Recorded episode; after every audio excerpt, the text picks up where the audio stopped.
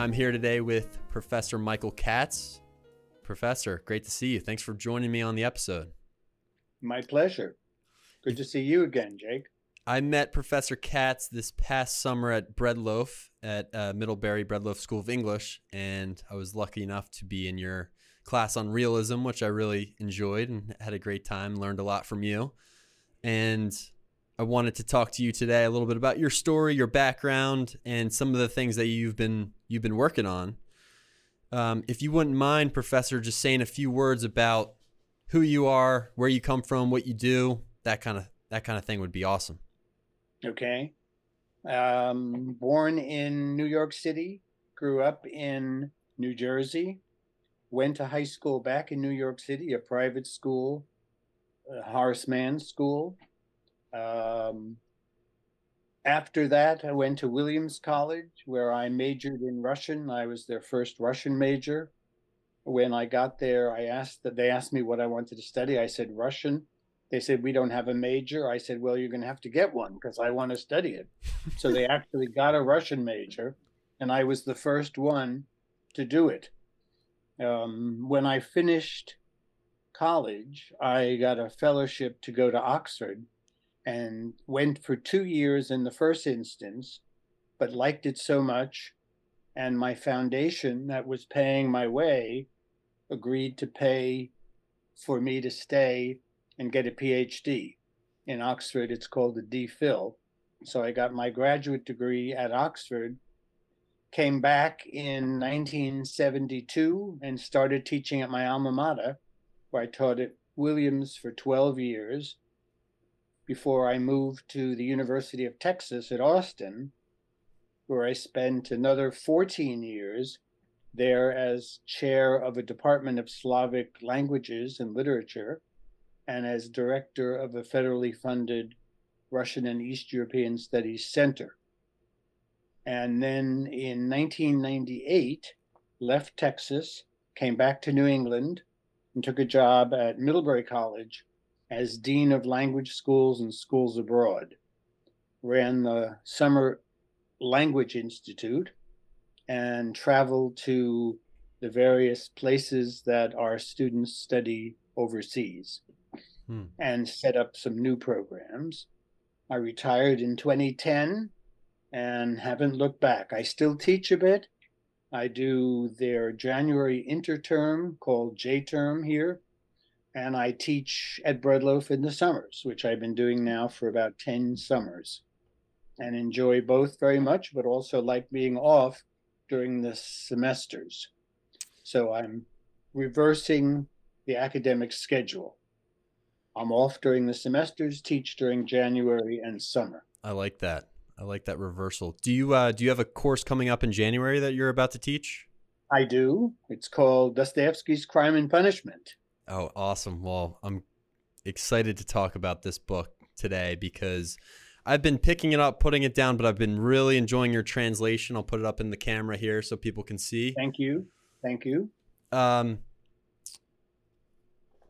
yeah, so I just read last night, I think it was the third dream that Raskolnikov has, and this is when he oh, this go ahead. when he sees the uh, the coat in his old apartment and then he removes it and sees the old woman and mm-hmm. I guess relives the murder. Good. Mm-hmm. Um, can you tell me a little bit? I mean, that, that was a stunning. I want to get into that dream a little bit and your interest in the dreams, but can you tell me a little bit about what it was like to translate this novel? Sure. Um, the publisher wrote to me uh, I happened to be in Russia at the time, an email, and they said we're looking for somebody to do a translate a new translation of Crime and Punishment. And I said, did did I know anybody? They asked. I said, yes, of course, me. And they said, well, you've done so many books already for Norton. We'd really like to find somebody else. So I wrote back and I said, okay, well, if you don't want the best, I'll have to look around and see if I can find somebody. So they wrote back and they said, okay, we've reconsidered. Write us a proposal and tell us why your version would be better than the best selling one, which is by a couple, Richard Pevear and Larissa Volkhonskaya. He's British, she's Russian. He doesn't know Russian all that well, so she does a literal translation from Russian into English, passes it to him, and he makes it conversational English. Mm. And then they go back and forth and produce. They've translated almost all of Dostoevsky. And they asked me, the publisher asked me if I would explain how my version would be different from theirs. So I had a close look at theirs and sat down and put on my thinking cap and came up with three different answers. One of them was sense of humor. Dostoevsky has a very dark sense of humor, and Crime and Punishment shows that off to great effect. And their translation didn't. I think they don't have a sense of humor, so they didn't appreciate Dostoevsky's sense of humor. The second one was the second way I was going to be better than theirs was in the use of the elevated style when Raskolnikov is meets Marmeladov uh, in I think it's book one. I forget that I think chapter five, but I'm not sure. In the tavern, and Marmeladov is drunk and begins spouting Christian truths, which in fact serve as the basis for the religious message of the novel, which we don't find out for pages, hundreds of pages, uh, Marmeladov rises to the heights of rhetorical eloquence. Mm-hmm. And he mixes Old Russian with the church language, which is called Old Church Slavic. And like Latin, Latin words in English, those are higher style words. And I felt that Pevear Volokhonsky didn't make use of the distinction between Russian and Old Church Slavic to elevate the speech, which is not only Marmeladov's, but of course Sonia's when she starts preaching the gospel. That sermon, Marmeladov's sermon, happens very early on in Right. in the book, and Yep. you could easily miss it because you're you're thinking about Raskolnikov and the murder that's going to happen, and he's just in this bar, and this guy keeps talking about, you know, he's uh, almost projecting about his life a little bit, and Yep. and you get some of the religious undertones of his speech or his sermon. But why is this such an important part of the the book in your mind? because he's revealing the religious truth that Raskolnikov is eventually going to embrace. We don't know that at the time.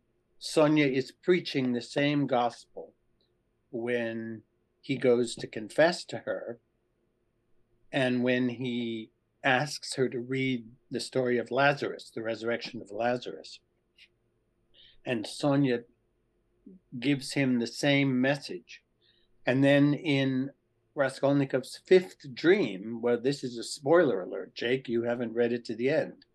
But Raskolnikov has a fifth dream in the epilogue, which is absolutely crucial and also has a religious vision in it.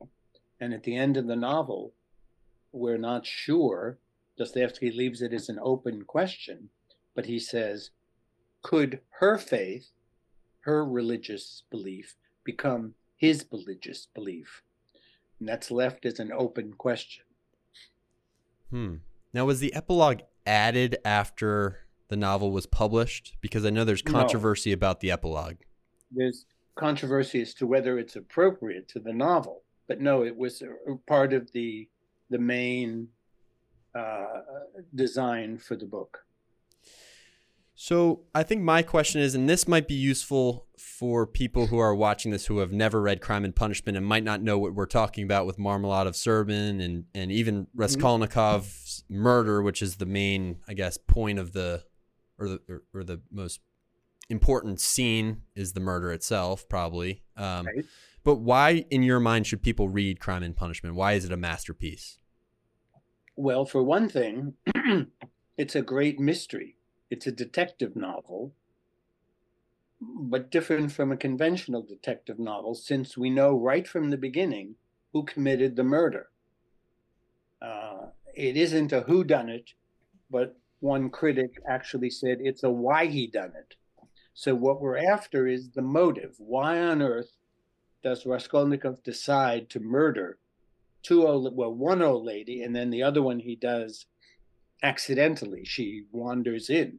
So he murders a second time but he constructs an experiment to see what would happen if he murders an old woman. He finds out that he can't get away with it. Why not? Largely because of his conscience. And his conscience, according to Dostoevsky, is the voice of God, which speaks inside of him. Hmm. So it meant this voice of God also manifests itself in the dreams. You mentioned dream three. There are five dreams in the book, and each of the five dreams, first one is that awful one of the beaten horse, each of the five dreams presents him with a message from his subconscious, which is also the voice of God in Dostoevsky's metaphysics. Now, I didn't realize this, but Dostoevsky was writing well before Freud's time, and I thought maybe the two of those figures in history would be linked in some way, but Freud comes way after Dostoevsky. Not way after, but he comes after Dostoevsky. And um, Freud wrote a very interesting statement. He said, I didn't discover the subconscious. It was the poets and philosophers who came before me who discovered the unconscious. I merely devised a way of studying it. Mm. So Dostoevsky, Freud is crediting authors like Dostoevsky with the discovery and the exploration of the unconscious. And that's what those dreams are about. What do you think uh, got you so interested in the dreams? Because I know you've written a lot about Raskolnikov's dreams. Mm-hmm. Why is that so fascinating to you? Well, just for this reason that it's the first exploration in literature of man's subconscious. And the Russians do it more than the Germans, the English, the French. So dreams became typical of 19th century Russian novels. Characters are falling asleep all over the place. And when they do, they see wonderful visions. Mm-hmm. And we learn all sorts of things about them in their dreams that we don't learn from their words or their actions. So my interpretation of the third dream of Raskolnikov, which I read last night, in which he goes Ah, back to it goes back to his um, landlord's apartment, right, or his Yep. own apartment. Um, Might be the, the landlord. landlord. It's the landlord's apartment, and he sees this cloak or this jacket that's sitting on a on a chair, and Mhm. he thinks that if he removes this jacket, he'll be he'll also remove his guilt that he's been feeling after the murder. And he removes the jacket, and it's the woman, the old woman who he murdered, you know, weeks before in the novel. And he tries to murder her again. So he picks up the axe and, and starts hitting her again in his dream, but she doesn't feel the the strikes of the axe. So I think my interpretation would be that this murder, this heinous thing that he does, will never leave him. It's just on his conscience forever. That's right. He can't kill her, basically. He tries to kill her again. So they say murderers often revisit the scene of the crime. So he revisits the scene of the crime and tries to reenact it in his dream, hitting her over the head, but she doesn't die, unlike the first time. Mm-hmm. When he actually hits her, she dies. He cracks her skull open. But now he realizes he can't kill her and it's going to haunt him. Yeah, I'm excited. So you're to. right. I'm You're excited to keep reading. I like the line, and this is a famous line in Crime and Punishment. Uh, I think you can correct me if I'm wrong, but he says, "I didn't kill the woman. I killed the principle." Right. What does he mean? What does he mean by that? Well, that's one of the explanations. It isn't necessarily the right one, but remember I said he's trying to figure out why he done it. And we are trying to figure out why he done it. And one of the reasons he did it, or he thinks he did it, is because he had this theory, the theory of the extraordinary man versus the average man. And he in his theory, the extraordinary man has the right to by to cross over moral boundaries and commit crimes if it's necessary for the happiness and well-being of mankind. Well this one clearly is not. And when he tells later when he tells sonia what his theory is she says basically you got to be kidding. Hmm And is this a a philosophy or a political belief that was happening in Russia during the time? That's one thing that I don't think I understand enough about Crime and Punishment is what's happening in Russia in the mid 1800s when it's set politically. Well, there are terrorist groups that are beginning to form, anti czarist groups, and there are uh, young people who are subscribing to nihilism, which is uh, a philosophy that says nothing matters. There is no God. Um, there is no absolute truth. Nietzsche is writing a little bit later than this. They don't know each other, Nietzsche and Dostoevsky. They don't know each other's works, but Nietzsche is writing about the same sort of ideas the death of God. So here's Dostoevsky, who has his character murdering the old lady, and in doing so, seems to be striking out at conventional morality and saying, I, an extraordinary man like Caesar, like Napoleon, I have the right to overstep um, moral boundaries. Let me tell you a bit about the title of the book. The Russian is Prestuplenia i Nakazania, and the word Prestuplenia means crime, but it's only one letter different from the word transgression. So, what Dostoevsky is punning on, which you don't know if you don't know Russian, is the fact that Raskolnikov breaks the law. He commits a crime, he violates legal statutes, but at the same time, he's violating moral strictures and structures. And that's a transgression. That is a spiritual crime. Hmm. so he's committing a legal crime and he's committing a spiritual crime and when he confesses you have to decide for yourself what he's confessing to at the end of the book oh, it leaves it open whether it's a crime or he's confessing to i'm his. leaving it open because you haven't read it i think it's pretty clear in the book It's funny. I actually have read Crime and Punishment, but it was so long ago, and it was a summer reading book in high school, which is pretty tough. I mean, to read Crime and Punishment at the beach, it's heavy duty. There's a wonderful cartoon I have which shows a man in a deck chair and he's reading Crime and Punishment. And a policeman is walking along the beach, and the policeman says to him, I'm sorry, sir, you'll have to come with me. Crime and Punishment is not beach reading. it's definitely not. No way. Uh, do you remember the first time that you read Crime and Punishment? I was in high school also, probably about 15, and was swept away. I didn't realize that I'd be spending so much of my life translating it and teaching it, but I certainly knew that it was a good thing. Now, Horace Mann had a pretty big impact on you based on our conversations. It did.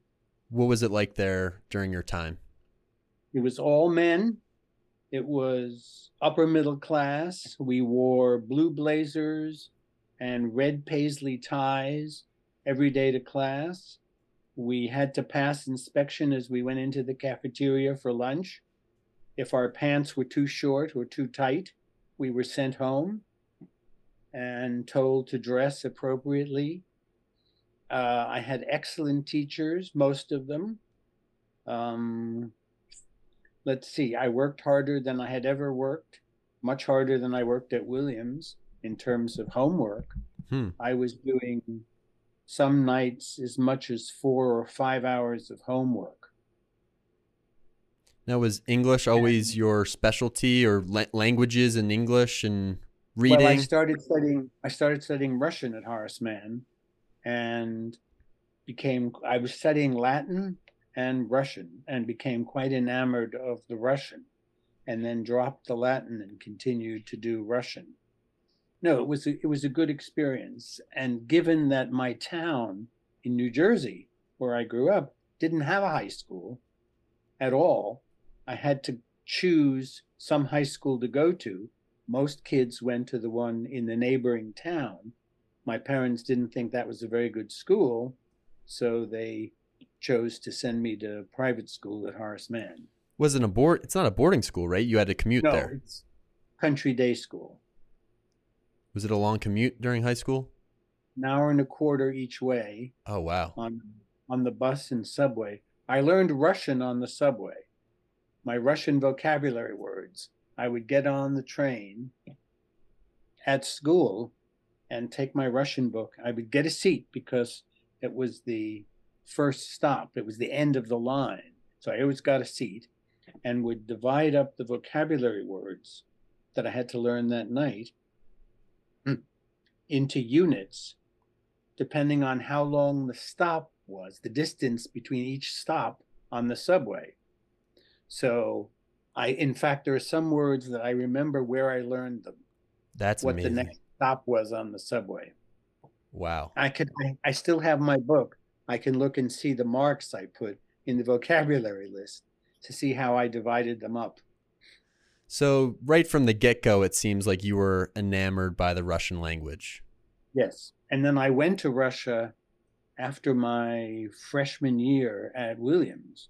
My Russian professor managed to find a scholarship to get me over there. And I spent five weeks in Russia. And when I came back, I said to my parents, I don't know how, but the rest of my life is going to be involved with Russia. Hmm. And they said, Whatever makes you happy, Sonny. what was um, what was that experience like going to Russia for the first time after studying it, being the only one in your major at Williams, right? Yes. What was that experience like going there? Were you alone?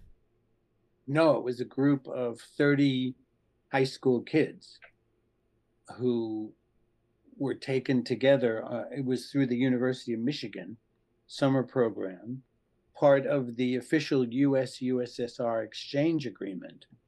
So we, we visited five different cities and toured the usual sites, also went to some unusual sites, a ball bearing factory, uh, an apricot orchard to see all sides of the Soviet Union.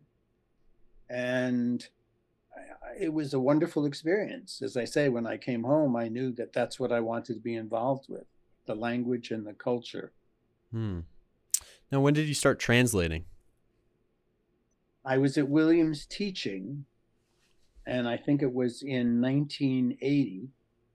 And I kept referring to a particular novel by Alexander Herzen that had never been translated.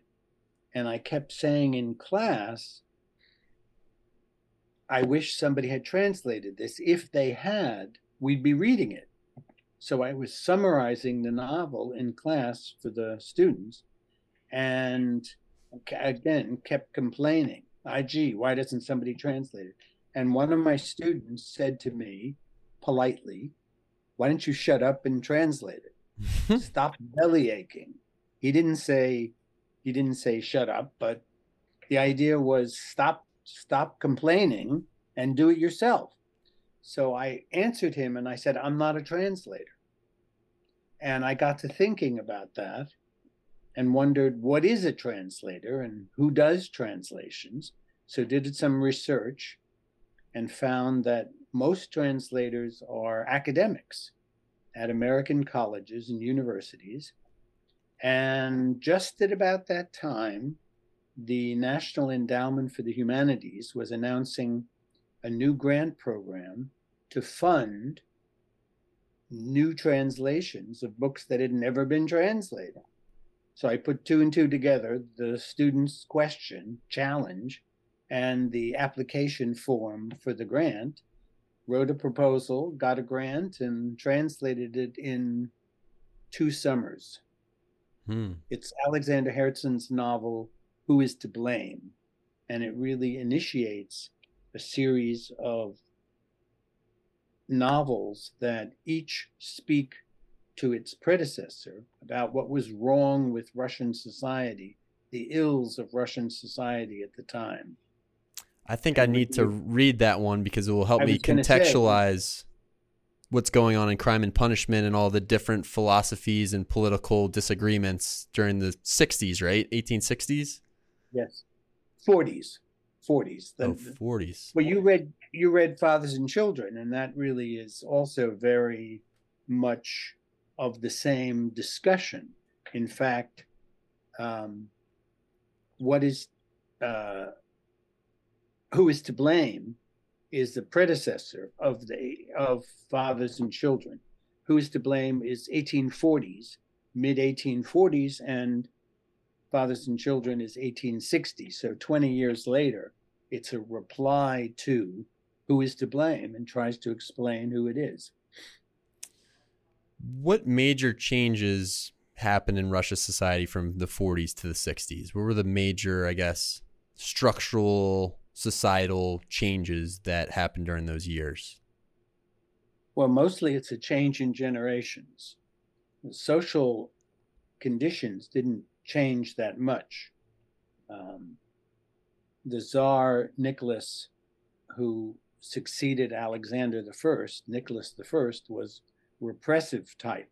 So he ruled until 1855. So during the 40s, there was considerable censorship on literature. And um, mm, nothing much was changing in Russian society. Mm-hmm. So the forces for change were growing under great pressure were growing and gradually emerged in the 60s and 70s. Hmm. So, the censorship of literature, I've been reading a little bit about that because that's what sent Dostoevsky to be killed, right? Because he was talking to people about banned literature. That's correct. He had an interesting life. I didn't realize he was only sick. He, he only lived to 60 years old. He became very ill Eh, the um, in those days, 60 years wasn't a bad lifespan, by the way, hmm. Especially for somebody who came from less uh, wealthy background.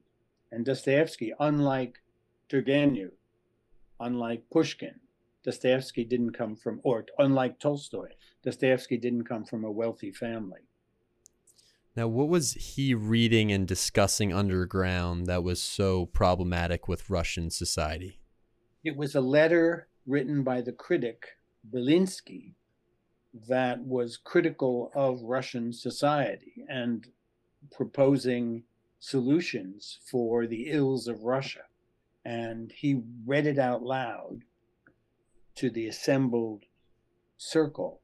And it was stormed by Tsarist police. Several people there were arrested. He was sentenced to death, and as you remember, was led out the morning of the supposed execution.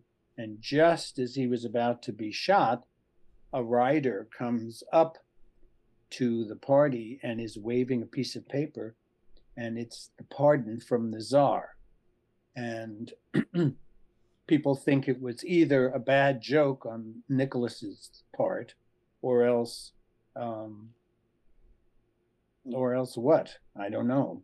That he was planning to do it all the time. I can't imagine how that would that experience would impact you for the rest of your life, because you think you're going to die, you think you're going to get shot, and then you get pardoned at the very last second. Yep. And Dostoevsky struggled with he, he had epilepsy for his whole life too, right? Yes. Mm-hmm. So how did that how did that impact him? I wonder. Well, he he experienced what's a pre-epileptic aura, uh, a moment of clarity just before a fit would begin. And if you want to read about it, you read his second novel, The Idiot, where the hero, Prince Muishkin, is also an epileptic and experiences these moments of clarity in which everything becomes clear. The whole universe opens up and you understand everything. Very mystical. Interesting. And Dostoevsky had these moments and he describes them in the novel. now, That's it's, the only that's the only novel that he really goes into the epilepsy. I think it's a hard question to answer, but I'm curious your thoughts. Uh, if you were asked, "Is Dostoevsky a genius?" Would you how would you answer that question? Yes. it's not hard to answer. No doubt. um, whatever a genius means, the thing about Russian literature is there were two major figures in the second half of the 19th century Dostoevsky and Tolstoy. Very different one from the other, but both absolutely world class, first rate geniuses. Dostoevsky wrote five novels um, from Brothers Karamazov to uh, from Crime Punishment to Brothers Karamazov, the last one. And each one is different, uh, something better than the previous one. Something he really only wrote one novel his whole career and just kept changing the title, using a scissors and stopping writing, changing the title, and going on with the next one. They all deal with very similar themes, but a different spin in each of the books. So after he was saved from death and pardoned, he was sent to Siberia for four years for hard labor. Four years, uh, much long. He was in exile for 20 years, but he had four years of hard labor. And then he was able to come back also in Siberia, but just closer to the capital and settle down. And uh, he was married there. His wife was with him. And he, I don't know what he did. When he got back, he wrote a book called Memoirs of the House of the Dead, in which he describes his prison experience and the various prisoners that he encountered during his time in Siberia. It's a fascinating read. Was he a contemporary of Solzhenitsyn? No, no, no, no, no. Solzhenitsyn is 20th century. Okay, it's later. Yeah. Um, So Tolstoy and, Dos- and Dostoevsky never met each other. There was one occasion when they were in the same room, but they avoided each other. Were they adversaries? Well, uh, yes and no. Um, they never exchanged words. They didn't write to each other. They didn't want to meet each other. That was clear. But when Dostoevsky read Anna Karenina, Tolstoy's great novel, he decided that he would rewrite the ending in his own style and published an essay on Anna Karenina, a review of Anna Karenina, in which he praised the book but then rewrote it. And Tolstoy is meant to have died with a copy of Brothers Karamazov on his night table. Hmm. So they both admired each other's work from a distance. Hmm. And where does Chekhov fall in? Was Chekhov? I know he had met Tolstoy before. Chekhov is later. Dostoevsky dies in 1881. Tolstoy dies in 1910. He goes on forever. Um, but his end writings are mostly religious treatises and religious works. But Chekhov writes his plays and stories in the 1880s and 90s uh, and really stands apart. Chekhov is doesn't deal with the the depth of philosophy and religion that Tolstoy and Dostoevsky do. Tolstoy, uh, Chekhov writes wonderful plays and short stories. And short stories, plays about the really the downfall of the decline of Russia at the end of the 19th century. Now, um, Tolstoy writes a lot about society and the current events that were happening in Russia. And in, I mean, I guess from my reading, Dostoevsky is writing about psychology with the political overtones that are occurring in Russia during the 1860s. But it's mostly in depth of the, of the psychology of the characters. I haven't read enough Tolstoy. I haven't read any of his larger works, but that's just my my read on the different styles of the writers. That's fair. Dostoevsky is the novelist of depth, and Tolstoy is the novelist of breadth. Do you prefer one or the other, or do you do you appreciate Depends both? On who I'm reading and who I'm teaching. Mm-hmm. If I'm teaching Dostoevsky, I prefer him. Um, no, I would say that I prefer Dostoevsky. I'm going to be teaching this summer. I told you, yes. You have, course, yeah. on War and Peace and Brothers Karamazov, reading the two blockbuster works by each one. And why do you pair those two together? Because they're usually too long to include in other courses. So this this says Tolstoy's War and Peace is a great work, but it doesn't fit in a semester's course. And Brothers Karamazov is not the novel you choose if you're teaching a Dostoevsky course because it's too long and there are too many other ones. So I decided, I talked to Emily uh, Bartels and said, What if I just paired these two? And she said, Wonderful. These two monsters of Russian literature. Well, if I take that course, I'm going to need to get a head start on that reading. You will. you will. You will. Um, the publisher is talking about giving us advanced copies of Karamazov because it won't have been officially published until July, and we need it in June. So you translate these massive texts. How long does it take you? Like, how long did it take you to translate Brothers Karamazov?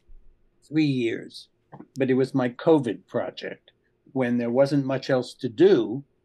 There were no lectures, no films, no concerts to go to at Middlebury. So what do you do? You sit home and translate Brothers Karamazov. Hmm. So I have something to show for COVID. I should I should dedicate it to COVID. Wow.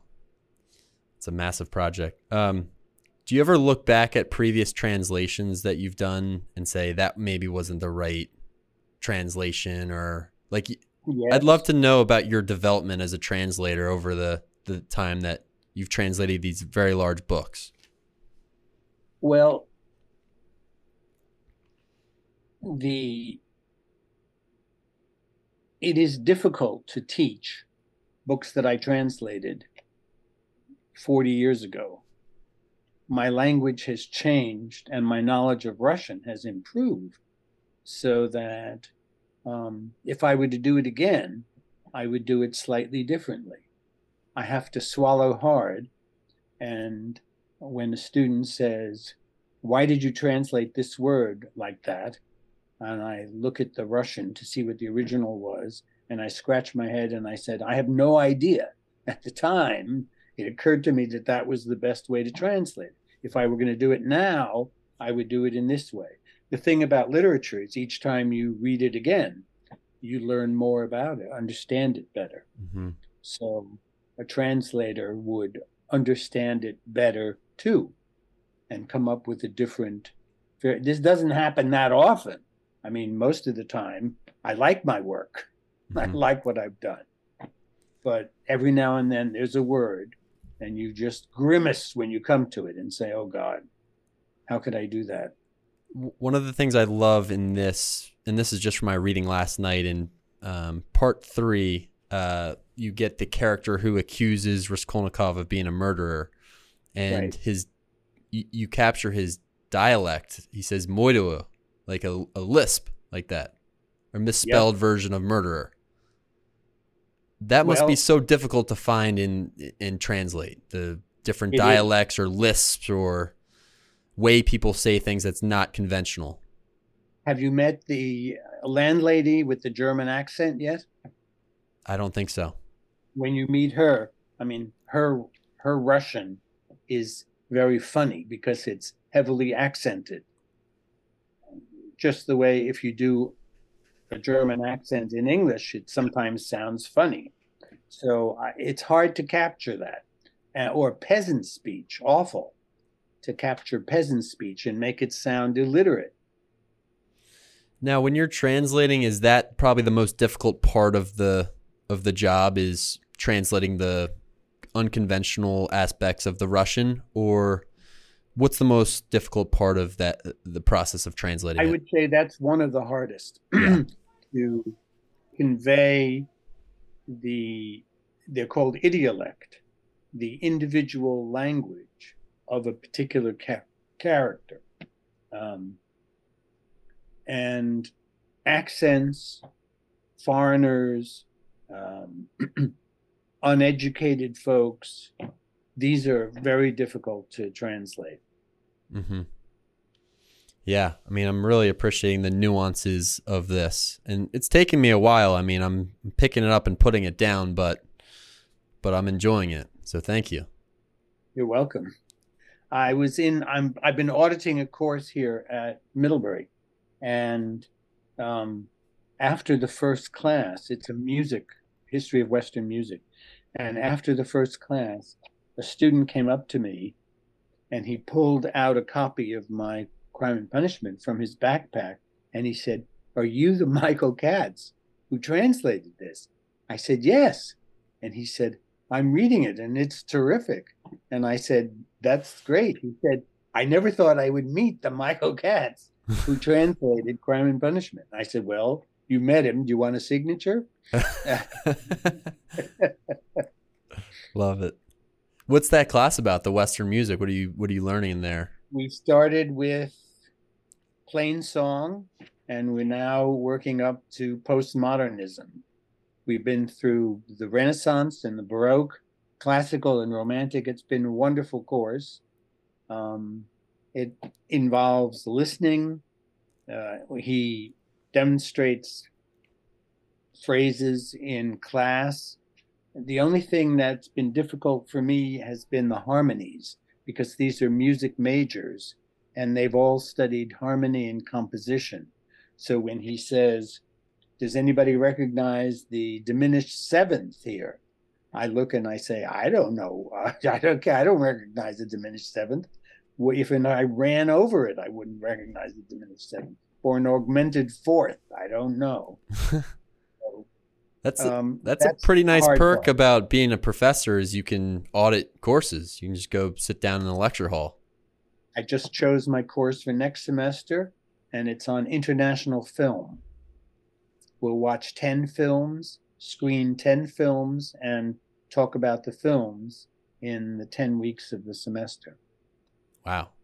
Have you been doing this for a while, auditing courses? Yes, yeah, I've audited one one almost every semester.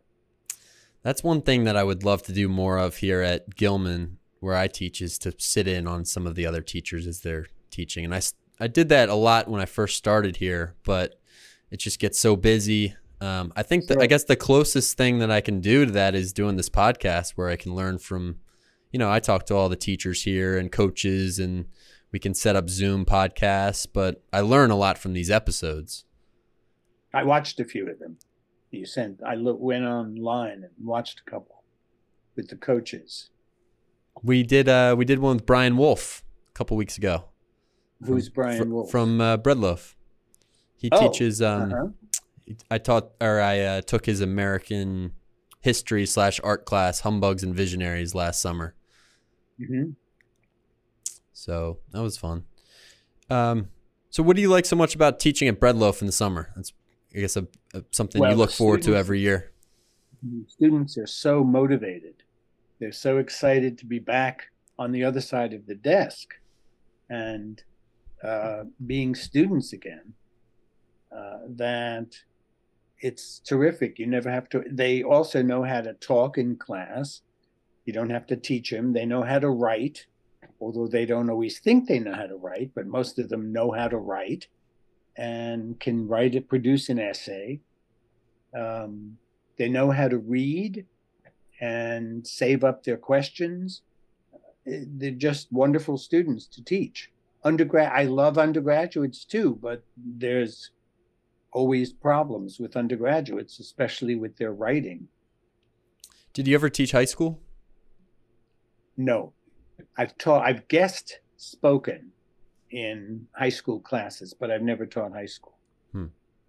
Yeah, one thing I loved about this past summer was how rich the conversations were, how deep we could get into a specific moment. The deep dive of of those classes is pretty amazing. hmm So I'm looking forward to uh, doing that again and hopefully taking one of your one of your classes. If not this summer, then for sure again because I love that realism class. But I No do love. I do love the Russian literature. So Mhm. you know, Well, I'd be glad to have you, but I'd understand if you decide to take another course. how has your teaching I guess influenced your I guess your other career, your main career of translation? Like how do those two communicate with each other, teaching and translation? I would say my main career is teaching. My main career is not translating. Translating is what I do um, early in the morning or during the summers. What I what I do mostly is teach and prepare for teaching and read essays, um, just what you do. Um, what's nice is to be able to teach a book that I'm working on and Emily has been very good about that. She's let me teach uh, Kreutzer Sonata when I was working on Tolstoy. She let me teach Crime and Punishment, and she's let me teach Karamazov when I'm working on that.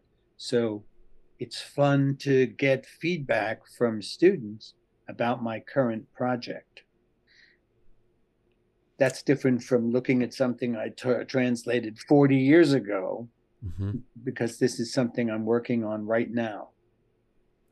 Now, if you were recommending a piece of Rus- Russian literature to someone who has never really gotten into Russian literature before, maybe you wouldn't tell them to start with Crime and Punishment. What would you recommend they they begin their journey into Russian with? Fathers and Children. It's short. Um, it's easy to get into. It isn't psychologically deep the way Dostoevsky is. It's not too philosophically broad the way Tolstoy is. Um, it's a good introduction to social classes, the peasants, the aristocracy, and the intellectual Bazarov, who comes into the surroundings. It's typical plot in the sense of you've got a group assembled at a country estate and somebody invades the privacy and the um, peacefulness, the serenity of life at the country estate and destroys it. Mm-hmm. So I'd say that's the one to start with. And then maybe Crime and Punishment because it's a, a mystery novel. Uh, I don't know if I told you this story, but I was teaching it once at the University of Texas.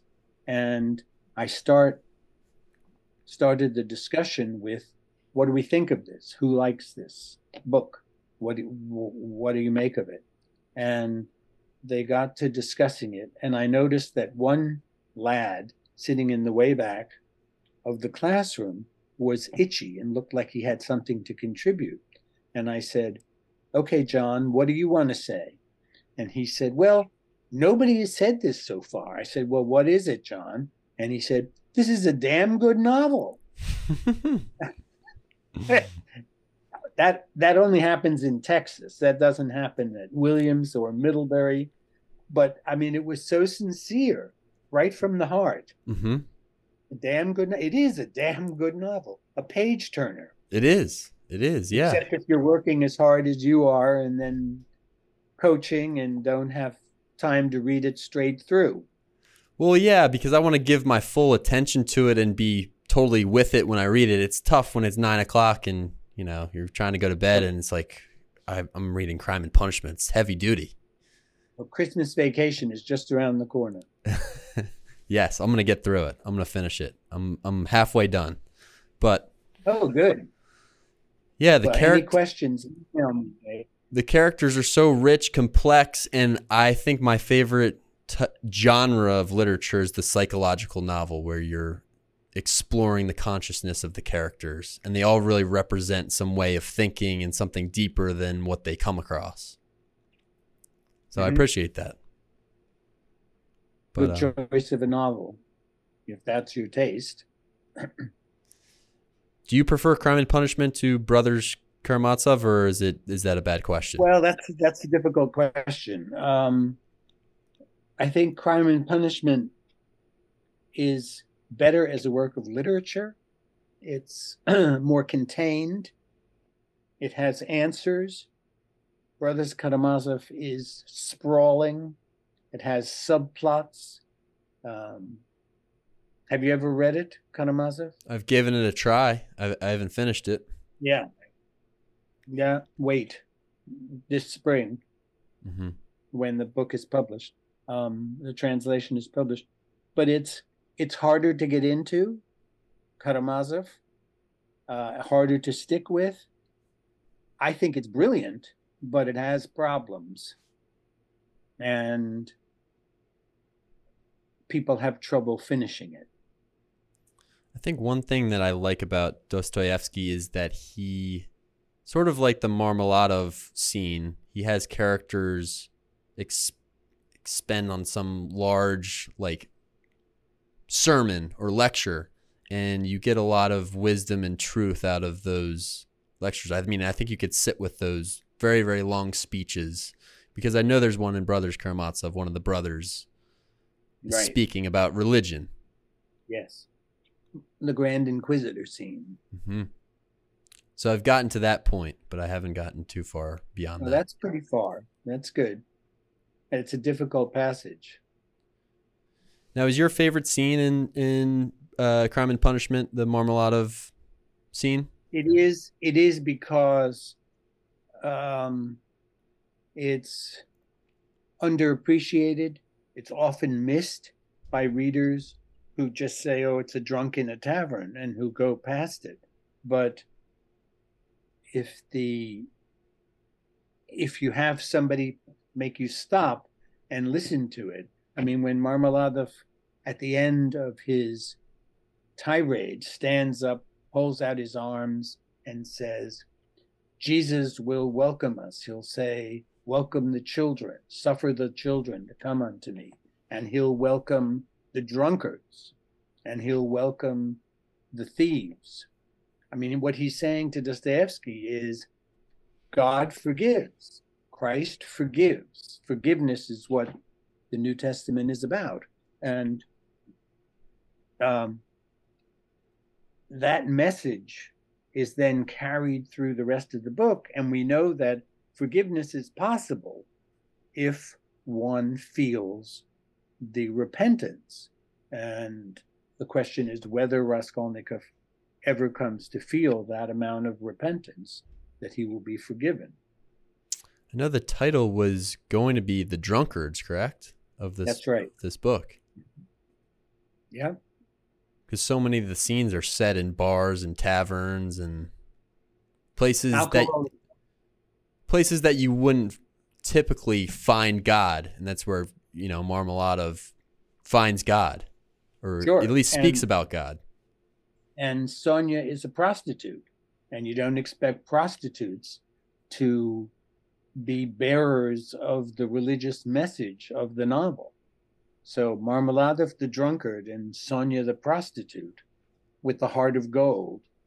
Uh, Nabokov, by the way, didn't like Dostoevsky at all. He thought it was too obvious. And he makes fun of the scene where she's read to him uh, from the book of Lazarus, from the Bible, the story of Lazarus. And they're sitting in her room with only a candle between them. And Nabokov says basically, Oh, please. He just can't accept it. It's just too mawkish. Hmm.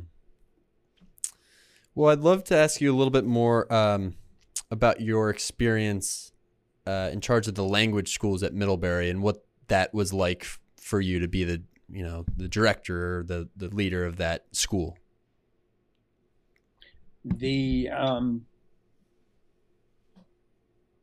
the fun part of that was actually during the summer when eight very talented and very devoted directors would be able to run their programs independently, very independently, because the students weren't allowed to talk to each other.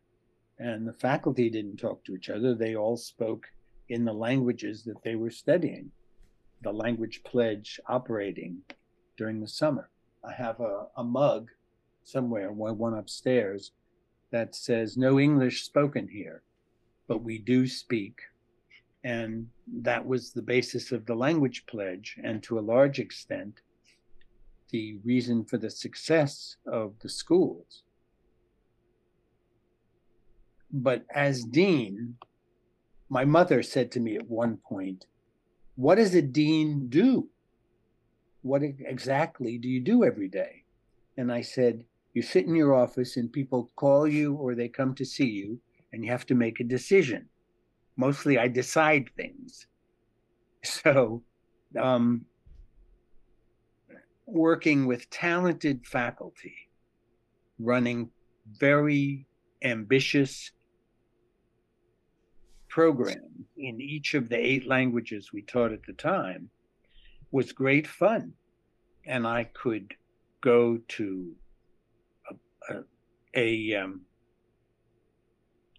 a lecture in the Japanese school, lecture in English, of course, um, or to a play in the Russian school, a concert in the French school, and move around and spend. I actually spent one in the summer one day in each of the eight schools, a full day, interviewing students, talking to faculty, and sitting in on classes to get a sense of the quality of the instruction that was being offered to our students. And I I think as a language teacher it's one of the best jobs I've ever had. Yeah, I love the the pledge because it I mean it must be very very hard and I took Spanish growing up but my Spanish isn't that great but I remember this summer I was playing pickup basketball at Middlebury and you know I, no one would talk to me and all of a sudden right. I'm like, what's wrong with these people? And I realized that they can only speak Spanish. They they can't say anything else. So I was playing basketball with them, and someone was setting a pick on someone. And I was like, "Izquierda, izquierda," and uh, on your left. But I had to uh-huh. join in and tried my best to speak Spanish so that I wasn't a total you. outlier. Mm-hmm. I had when I was dean, I had office hours, and one young woman from the Arabic school came to see me to complain. And I said, What's wrong? How can I help you? And she said, Well, we had a game, uh, we had a soccer match against the Spanish school. We required that women be on the field as well as men. Um, we had a soccer match with the Spanish school, and they were shouting obscenities at us. And I said, Was it in Spanish?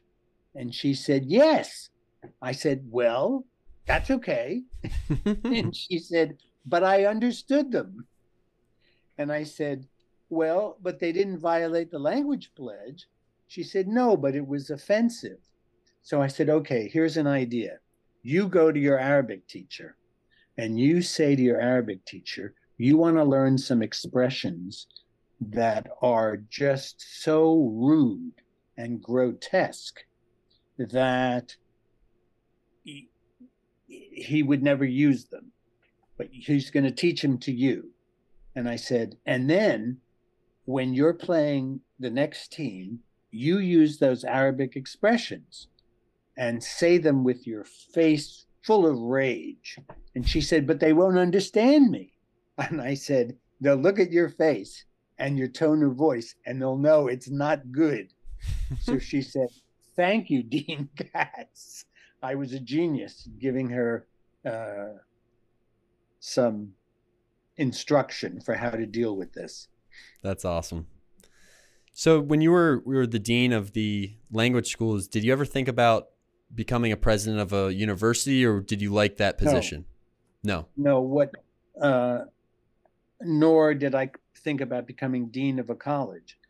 No, I was I was excited about the job at Middlebury because it kept me in the languages. Um, Russian was one of the languages we did, and I spent more time in the Russian school, had meals with the Russian school, and could talk with the students. But I didn't want to get that far away from languages and be a dean or a president. Mm-hmm.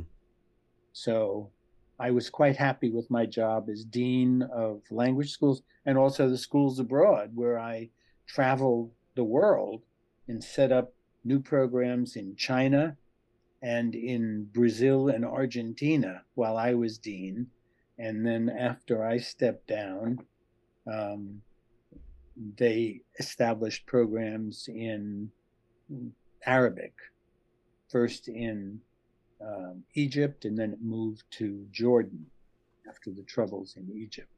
Hmm. So that was it was great fun. Hmm. Yeah, and it allowed you to travel a lot. I mean, you've been you've been pretty much everywhere, right? Um, pretty much.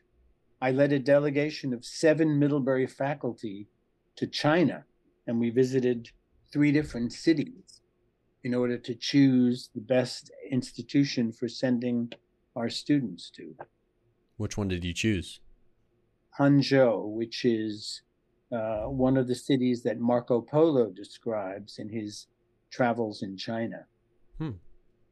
Where in China is it?